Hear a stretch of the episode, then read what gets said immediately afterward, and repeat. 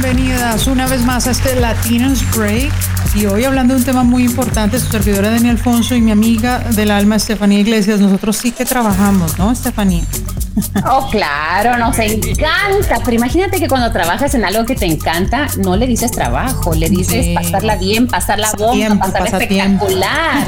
me fascina, me encanta. Gracias por acompañarnos en este Latinas Break. Una vez más, yo feliz. No, de verdad. Yo hablo del trabajo porque el trabajo no es deshonra, un número uno, pero número dos, porque pienso que, los latinos en general somos eh, estereotipados de, una forma positiva en las películas y todo esto, de que siempre somos trabajadores, eso sí.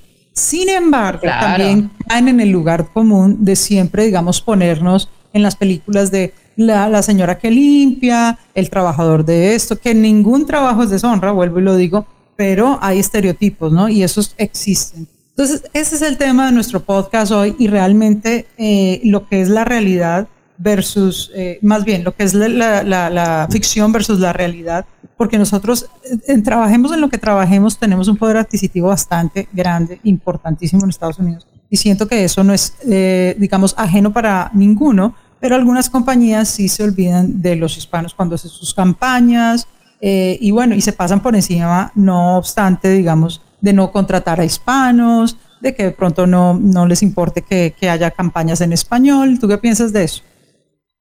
No, bueno, eh, yo pienso que los hispanos somos, eh, bueno, una eh, mayoría abismal, enorme. Yo pienso que el segundo idioma después del, del inglés es el español en este país y los hispanos movemos muchísimo la economía de este país. Nosotros este, de repente hacemos trabajos que sí, los americanos no quieren, em, pero si les dices, ven, porque te acuerdas una época que había una campaña de que los americanos decían, es que los latinos vienen a quitarnos su trabajo.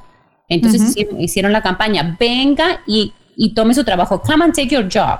Sí, hicieron hasta una película. Nadie, Nadie se presentó, nadie se presentó a buscar la fruta, a piscar la fruta, agarrar la, el vegetal allá en Oxnard con 120 grados eh, eh, en, el, en el pleno verano o 30, 20 grados en el invierno. No lo hacen. Entonces, what are we talking about? ¿Te acuerdas de una película, Un día sin mexicanos as well? That, one, that one was like, you know, everybody was talking about it. Porque sí, en realidad eso es lo que pasa. A ver, tengo un dato que la mayor parte de los 60 millones de latinos que viven en Estados Unidos tienen un empleo relacionado con educación, salud y servicios sociales. Es decir, que esos estereotipos de los que nosotros hablamos eh, al principio, o sea, es lo que vemos en las películas de Hollywood, pero realmente y por estadísticas, según el Pew Research Center, es que eh, los latinos están más empleados en el sector de educación, en el sector salud y los servicios sociales. Me parece fantástico, porque eso quiere decir que nosotros tenemos más eh, responsabilidad en estas áreas donde antes no existía. Entonces, estamos hablando de un dato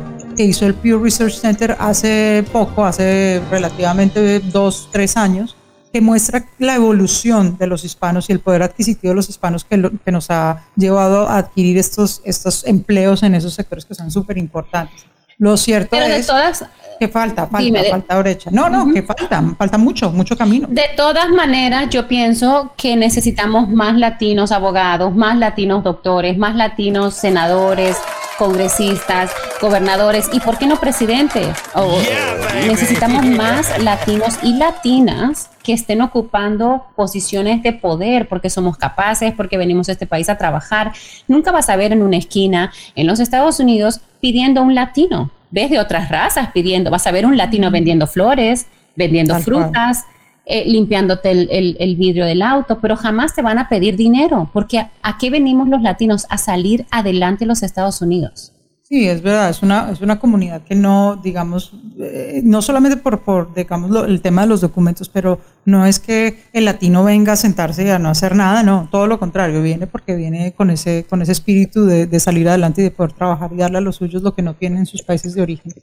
Eh, tengo otro dato, en el transcurso de la última década, los latinos que trabajan en negocios, finanzas o que son jefes, aumentaron de 6,7% a 8%. Y eso, aunque de pronto no suene muy grande, realmente sí que lo es, porque eh, a nivel nacional, que estos eh, dueños de negocios, de pequeños negocios, emprendedores o emprendedoras, como muchas de, de las mujeres que escuchan Latinas Breaks, Latinas Break, estén dando el paso adelante, es importantísimo porque le dan más oportunidad a nuestra comunidad allá afuera. Los latinos además están generando 2,3 billones al año, según los cálculos de la Cámara Hispana de Comercio. Así que eso es importante y no, y no debemos dejar de, resaltar ese motor económico del que nos hemos convertido, Estefanía.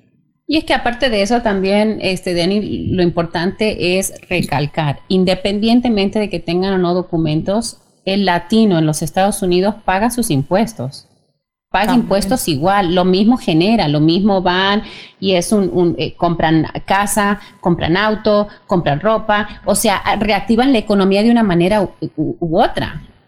No, tú, tú, tú hablabas de, de, tener a un presidente latino, eh, de tener, digamos, esa, esa inspiración. Y yo recuerdo hace mm, dos años que entrevisté a Julián Castro, que fue el primer eh, latino me acuerdo, aspirar a la presidencia de la República, a la presidencia de Estados Unidos, debo decir, eh, que, que, el sueño de él era eh, que sus antepasados, que son mexicanos, tuvieran esa oportunidad de ver que sí había un camino de un inmigrante a que tuviera dos hijos, porque Julián Castro tiene su hermano gemelo que también participa en la política estadounidense, y dice, este sueño fue de, de mi madre, una, una inmigrante que empezó eh, haciendo, digamos, eh, trabajos de restaurante y todo esto, y, vino, y, vino realmente con poco, y ahora nos tiene a los dos, eh, que son los gemelos, y estos gemelos van a Harvard, y uno de ellos se postula a la presidencia de los Estados Unidos. O sea que pienso que es un, es un sueño americano realmente completo, ¿no? Un ciclo de, de ver que nosotros podemos llegar incluso hasta eso, ¿no? Y cuando, cuando entrevistas a un personaje de estos, sientes que algo estamos haciendo bien y que, y que no obstante, pues hay camino por recorrer, pero nosotros seguimos trabajando en lo que, en lo que podamos. Creo que hace falta, hace falta reconocerle ese, ese, ese paso que está dando el hispano, no solamente las mujeres emprendedoras, sino en todo el país, eh, hombres y mujeres que están, que están haciendo lo suyo, están dando oportunidad a la comunidad. A mí me ha tocado la suerte de poder entrevistar a mucha gente que, empezó con cero y realmente ahorita son magnates, literalmente. O sea, gente que no, eso es, en, grandes ciudades, ¿no? Miami, Nueva York, Chicago, Los Ángeles. Eso es impresionante y la verdad que es que es, que es, un orgullo, es un orgullo ver de repente cuando, por ejemplo, bueno, lo entrevistabas eh, a, él, pero como él deberíamos tener muchísimos más, no solamente en la política, como yo vuelvo y repito, en, en eh, CEOs. We need eh, people driving big companies.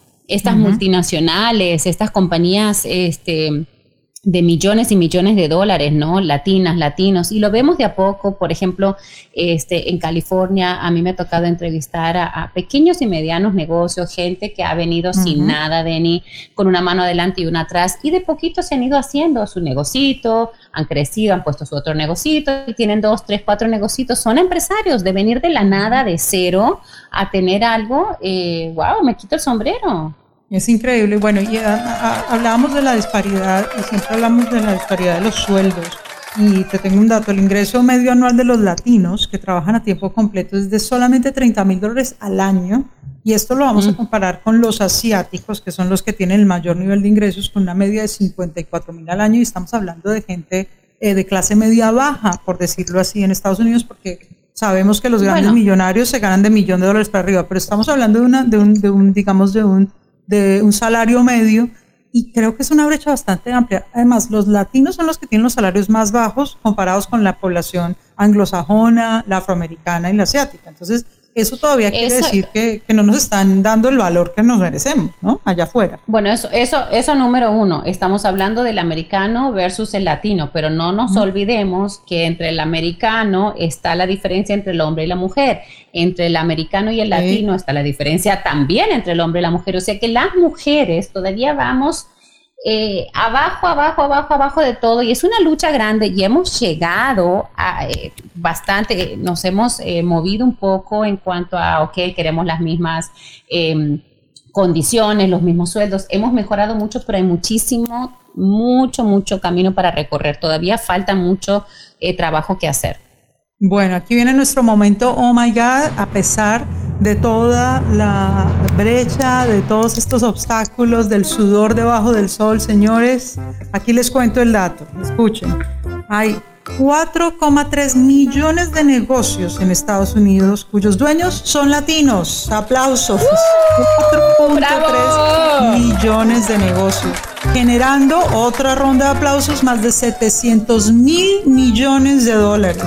Señores, anualmente, según la Cámara de Comercio Hispana, es verdad un orgullo. Hemos subido en, en la última década una cantidad apreciante de más del 20% porque generar 700 mil millones de dólares es, es un orgullo eh, que realmente eh, nos llevamos todo el mes. A veces eh, solamente celebramos un mes de la hispanidad, pero lo deberíamos celebrar de principio a fin, de enero a diciembre. oh, claro, es todos los días. Ese momento, my God, me encantó. Sí, entonces, eh, eso importante, este es nuestro Latinos Break de hoy. Ustedes que nos escuchan, estas mamás empoderadas latinas, de verdad sigan esperando porque este podcast va a tener temas además importantes para que ustedes se sientan orgullosas, acompañadas y siempre respetadas en este gran país. Claro que sí, Den, es un placer como siempre hacer un episodio más de este podcast Latinas Break. Soy Estefanía Iglesias y me puedes seguir en Instagram en Estefanía Iglesias o en Facebook en Estefanía Iglesias TV. Y a mí, su servidora Daniel Alfonso, como siempre en Facebook y en Instagram. Hasta un próximo episodio de Latinas Break.